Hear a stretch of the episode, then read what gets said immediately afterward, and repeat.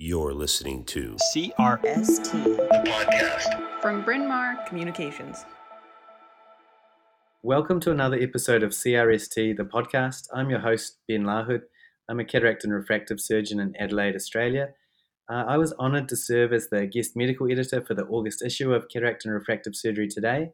This episode, like our August cover series, zeroes in on a topic that significantly impacts the lives of our patients astigmatism management in cataract surgery.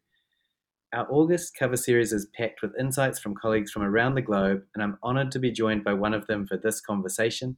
Together, we'll explore topics such as the optimization of A constants in IOL power calculation and managing surgically induced astigmatism. So, without further ado, let's introduce our guest. Welcome, Dr. Florian Kretz. Hello, my name is Dr. Florian Kretz. I'm the CEO, founder, and lead surgeon of Precise Vision Ophthalmologists in Germany. Uh, I'm also a cataract and refractive surgeon practicing in Rheine, Greven, and Erlangen, and also for other fellow colleagues in Germany. And it's a real pleasure for me being here. Thank you very much for the invitation, Ben.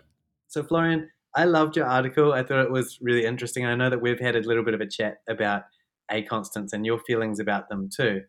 Um, so this would be a good chance for you to talk about, uh, you know, your views on A constant optimization because I think it's something that gets talked a lot at conferences, but I really honestly don't feel like that many people actually do it or actually know even how to do it. So, I mean, starting off, what is your overall view about A constant optimization? I think A constant optimization is a really difficult topic because it's actually depending on the formula that you're using, which constants you want to optimize. And probably the biggest challenge is the post operative subjective refraction that you really have to obtain to get the right A constant. Because not everybody uses uh, standardized distances, standardized uh, optotypes to really do proper refraction and proper visual acuity measurements. And just one or two meters in your measurement room can actually change your refractive outcome. And that leads to false uh, A constants at the end. So it's really important if you really want to optimize your own A constants and use it for your own, that you use the same standardized setting with the same lighting conditions, the same distance, the same optotypes, and best even uh, basically on the same phoropter and with the same measurement tools personally, I think the approach to collect data together, bringing the data together and having larger data sets helps because that really rules out possible errors like this. And you can compare your own or your own data set will be compared to the data set of someone else. And it might even help you to figure out why you're always targeting a plus quarter diopter too much or uh, a quarter diopter too less. It makes a lot of sense um, Florian, when we're talking about optimizing A constants and, and the A constants we get given by manufacturers, uh, you know, the different formulas such as Barrett has a you know a lens form and a design form and these sort of different things. Can you optimize all of the different A constants, or are we are we talking about optimizing the basic SRKT A constant? Or what we as surgeons can mainly do is we can optimize the basic A constant, like an SRKT, that is dependent on the post-op refraction. What we can't optimize is we can't figure out the geometry of the IOL. That is data that has to be given by the manufacturer to see where the lens is actually going to sit in place in the capsular bag. And we might be able to change the estimation of the effective lens position a little bit. But also, we have to think about the curvatures of an IOL and where the power is on the front, on the back, or on both surfaces, because that also influences the effective lens position that is calculated. So, our refraction basically gives us a hint compared to the basic nominal values of the IOL where this IOL is going to sit in place. And if actually the IOL does have the right power, because depending on the IOL power, there is different norms uh, and standard deviations what power the IOL can actually have, which also influences the post-op refraction and the A constant. So it's always a narrowing mechanism that we are using. And um, you know, you were saying about keeping everything as constant as possible. You know, so you, you're getting really consistent results to work with. Would you also think that people that want to optimize their A constant should break down their patient um, population? So should they look should they break it down to an A constant for long eyes, an A constant for short eyes, um, things like that? Oh, that's a very difficult topic because it really has to do with the geometry of the IOL. For example, if you just look at three piece IOL or um, lenses with like a smaller C loop, the C loop has the possibility it can basically fold over the optic, eh, which in theory keeps the position of the actual optic on the same spot. While if you look at uh, lenses that uh, basically have a square design from the haptics. The lens can't be uh, here. The haptics can't go basically fold together, so those lenses can actually move if the capsular bag is too small. So for those situations, you should really think about uh, having maybe an A constant for hyperopic eye. And if we look at all the data, hyperopic eyes are the ones where we have the most problems with any IOLs and any A constants because it's not that predictable. Even folding the C loop haptic towards the optic can result in a slightly tilt or a slightly movement of the IOL to the posterior part. Personally, I believe if you have a C loop IOL with an angulation, um, that is probably the most stable also in hyperopic conditions because the posterior capsular back will give additional support. But if the IOL and the haptics are in one plane, that can always be a little bit more difficult, and you just have to analyze your data set if you have small sample sizes, like I wrote in my article, sometimes instead of changing the A constant, you look at your outcomes. And if you realize I go slightly more myopic, then you just target slightly more hyperopic to get the right result, or the other way around. Um, without the need of having large sample sizes to really optimize the A constant properly. And if you have outliers, you have to look at the outlier. Maybe it was a short eye, or it was an eye with a small white to white where you had the outlier. And then those are the ones where you might need to change your tactic a little bit. But um, personally, I don't really think that any single surgeon um, is even capable of really optimizing all his A constants for himself because you need such a large sample size, especially if you're working with multiple different IOLs. So here, looking at the uh, target refraction and the deviation from target refraction where you landed, I think is a much better approach, especially in the beginning, and especially also in the first 10 cases when you use a new IOL optic. And Florian, talking about numbers, um, you know, would you be thinking sort of 100 eyes? You know, for most of us, that's quite a few operating lists. For you, that's a day at the office. But would you be thinking, you know, 100 eyes minimum? Personally I think you need uh, you need 50 eyes minimum to get reliable data.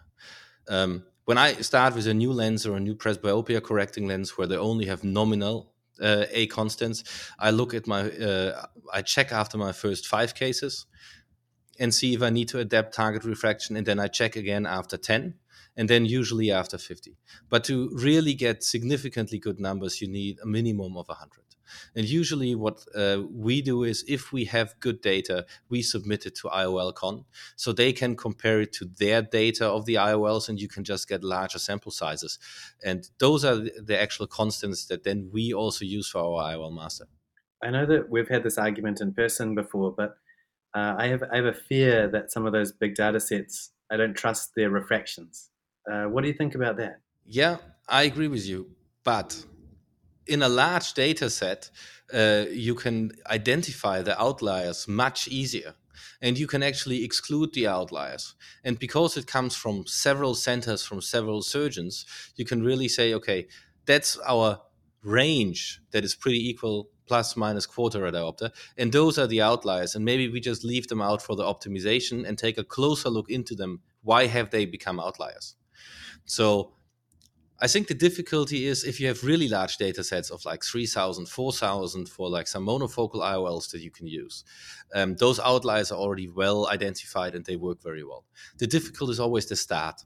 And if a new lens comes on the market and it comes on the Asia uh, with data from Asia with high myopic eyes, and then it comes from like North uh, Europe with like rather hyperopic patients, and there you really have to see does the data match and can you actually form a proper A constant that's the reason why IOLCon and before ULIB had uh, A constants for, let's say, Asian eyes that are longer, for hyperopic eyes that are shorter, um, to rule out that uh, problem. But with having large sample sizes, I think you can really optimize the formula. And, you know, that's why the modern formulas have more than one A constant because you just basically change the other constants adapting to axial lengths, uh, and uh, anterior chamber depth, white to white, um, to predict ELP. Florian, I know that you're you're in between operating cases, and so I, I don't want to use up all of your brain power. But uh, with um, you know, we, we bandy around the term optimizing a constants. Like we talk, you know, it gets talked about a lot. We talk about how can we improve our outcomes. We talk about it. Can you give a really simple summary of how a surgeon, if they truly did want to optimize their A constant and not just adjust their refractive target, how do you actually do it? Oh, first, what I would do is I would uh, I would call Warren Hill or I would call Achim Langenbucher and ask them how to obtain my right refraction to really have the right distance and to have the right optotypes because that is really the basic of everything what you need to do and what you need to look into then I would collect the data. You need your biometry data preoperatively. I always perform my biometry again after surgery, uh, and we measure the actual ELP with the IOL master to really see is the lens where uh, it was supposed to and then we do uh, a post-op subjective refraction usually in a time frame between 8 to 12 weeks after surgery and that data then we use and uh, usually i send it to Achim Langenbucher i know there's other forms from warren hill that you can download where you just put your own data in and it will calculate the a constant for you um, but personally um, uh, i'll try to send it to someone else to have it double checked that the data is good and that um, outliers are identified. But that's what I would do if I really want to optimize my own A constants. We work now with EQ Workplace and Forum. So we use uh, EQ Workplace for A constant optimization. So basically, it takes the pre op measurement, the post op measurement in account, and the subjective refraction automatically and calculates a, uh, the uh, our own A constants and that's what we are using. But we do average between different surgeons, so we're not having an A constant for every surgeon, because otherwise the data sets would be too small. And um, what do you think about the future of A constants? Because I, I feel like with ray tracing, with um, companies starting to share their lens designs, even with AI, I'm using all these buzzwords that I don't know what they really mean. But you know, do you think that A constants will still be a feature of IOL calculation going forward? they will always be. They might have a different name. There might be like like Graham Barrett. He has a lens factor. The lens factor basically is uh, a number that nominalizes the uh, basically technical design of the IOL. And that is one factor that is really needed because uh, the manufacturers do need to tell us where the light is bent inside the IOL and where depending on the outer design of the IOL, the IOL is going to sit um, inside the capsular bag. And then there will be surgeon factors like uh, induced astigmatism, which are dependent on incision sizes. If you look worldwide, we still have incision sizes varying between 1.4 to 3.2 millimeters in average. For example, the German market in average is 2.4 to 2.8, well, while other countries are between 1.8 and 2.2.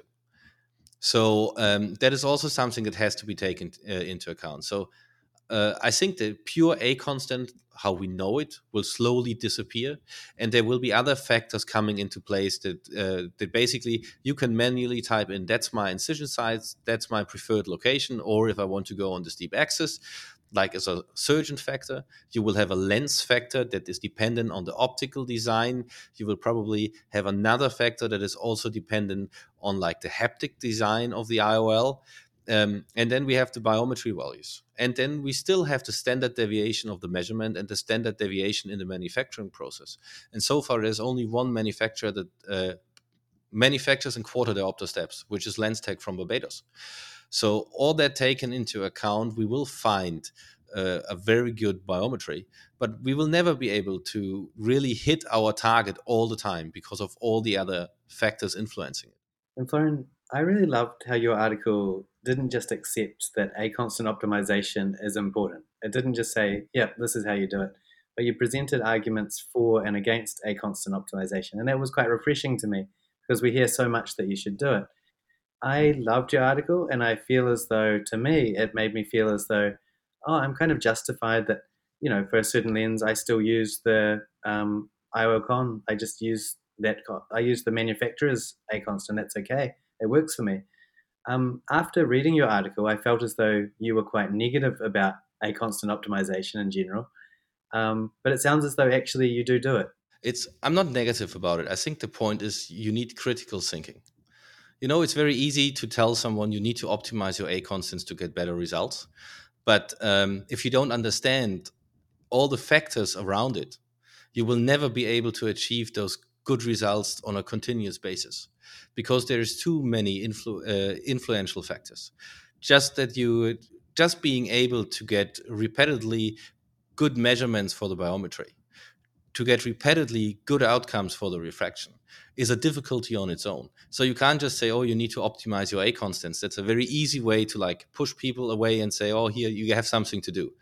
And you really need to look at how you do it and that is what is later really going to help you. And you will probably not talk about the a constant anymore because that is just something that comes automatically when you create good data.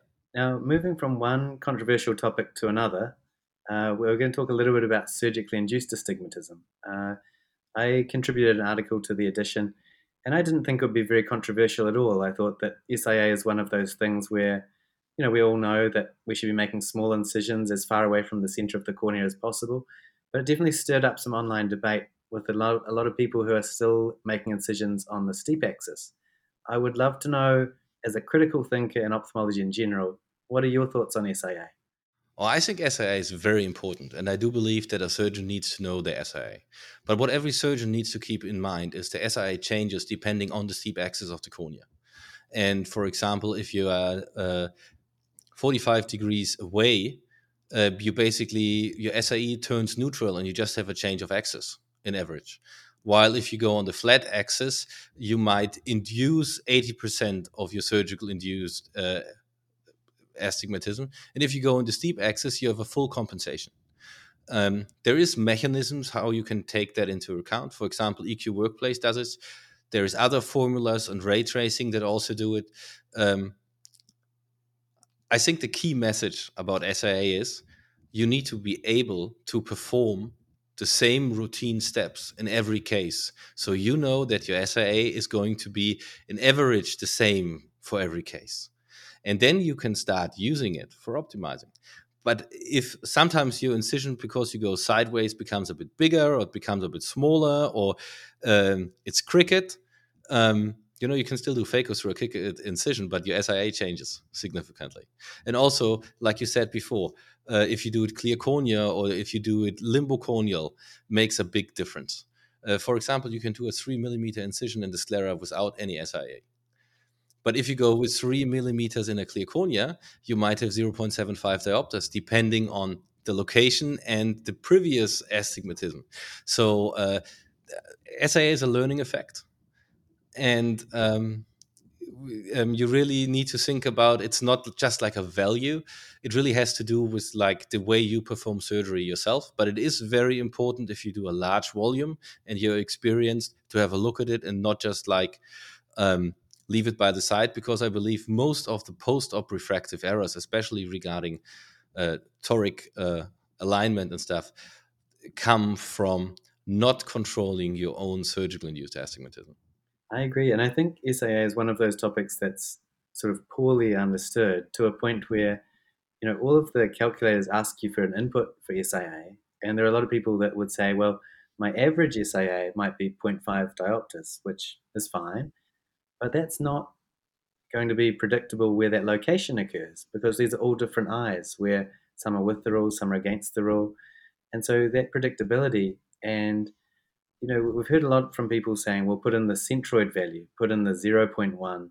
Um, that might be your centroid average for your SIA. But still, I feel as though from there's a lot of evidence to show even that's not predictable in terms of its location for every single case. So I, I tell people to put in zero into their calculators because if we're going to have an unpredictable error, it may as well be as small as possible. What do you put into your calculators, Florian? Quarter diopter.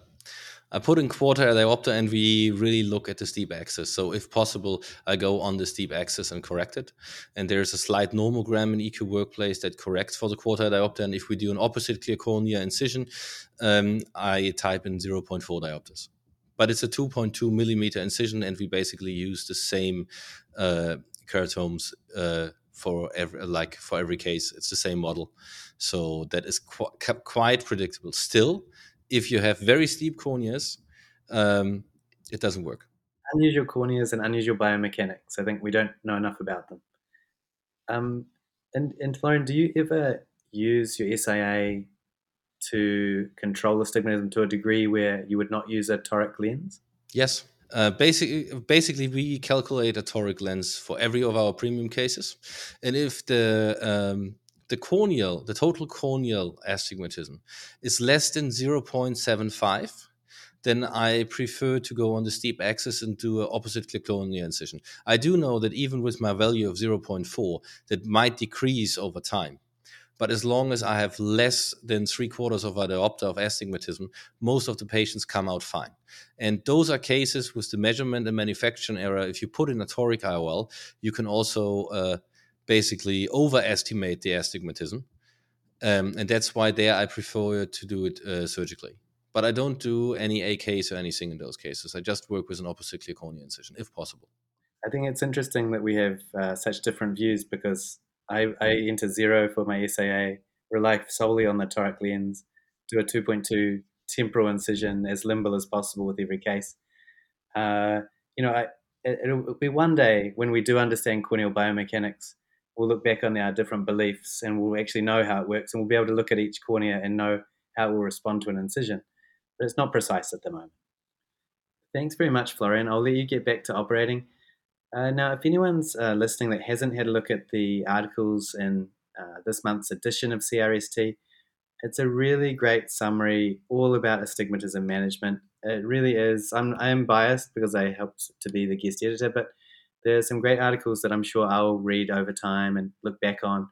So we've got things like an update on biometry from the legendary Li Wang and Doug Koch, uh, I've got an article about building your practice using customized toric lenses from Lorenz Van Zyl, um, irregular astigmatism management from Alex Stojanovic, and adjustable IOLs from Liliana Werner. So, a really wide range of astigmatism management and many, many more articles. Some of them have already um, been posted online and been quite controversial. It's been great to see some chats about them. So, in my opinion, the whole edition is worth reading and something I'll refer back to. So, thank you very much for joining us for this discussion of astigmatism management and cataract surgery. We've covered a great deal of ground today. A special thanks to Florian for lending his expertise and popping out of the operating theatre to have a chat. As we conclude this episode of CRST, the podcast, be sure to check out more on this topic in the August issue of CRST, available online at crstoday.com. Thank you very much for listening.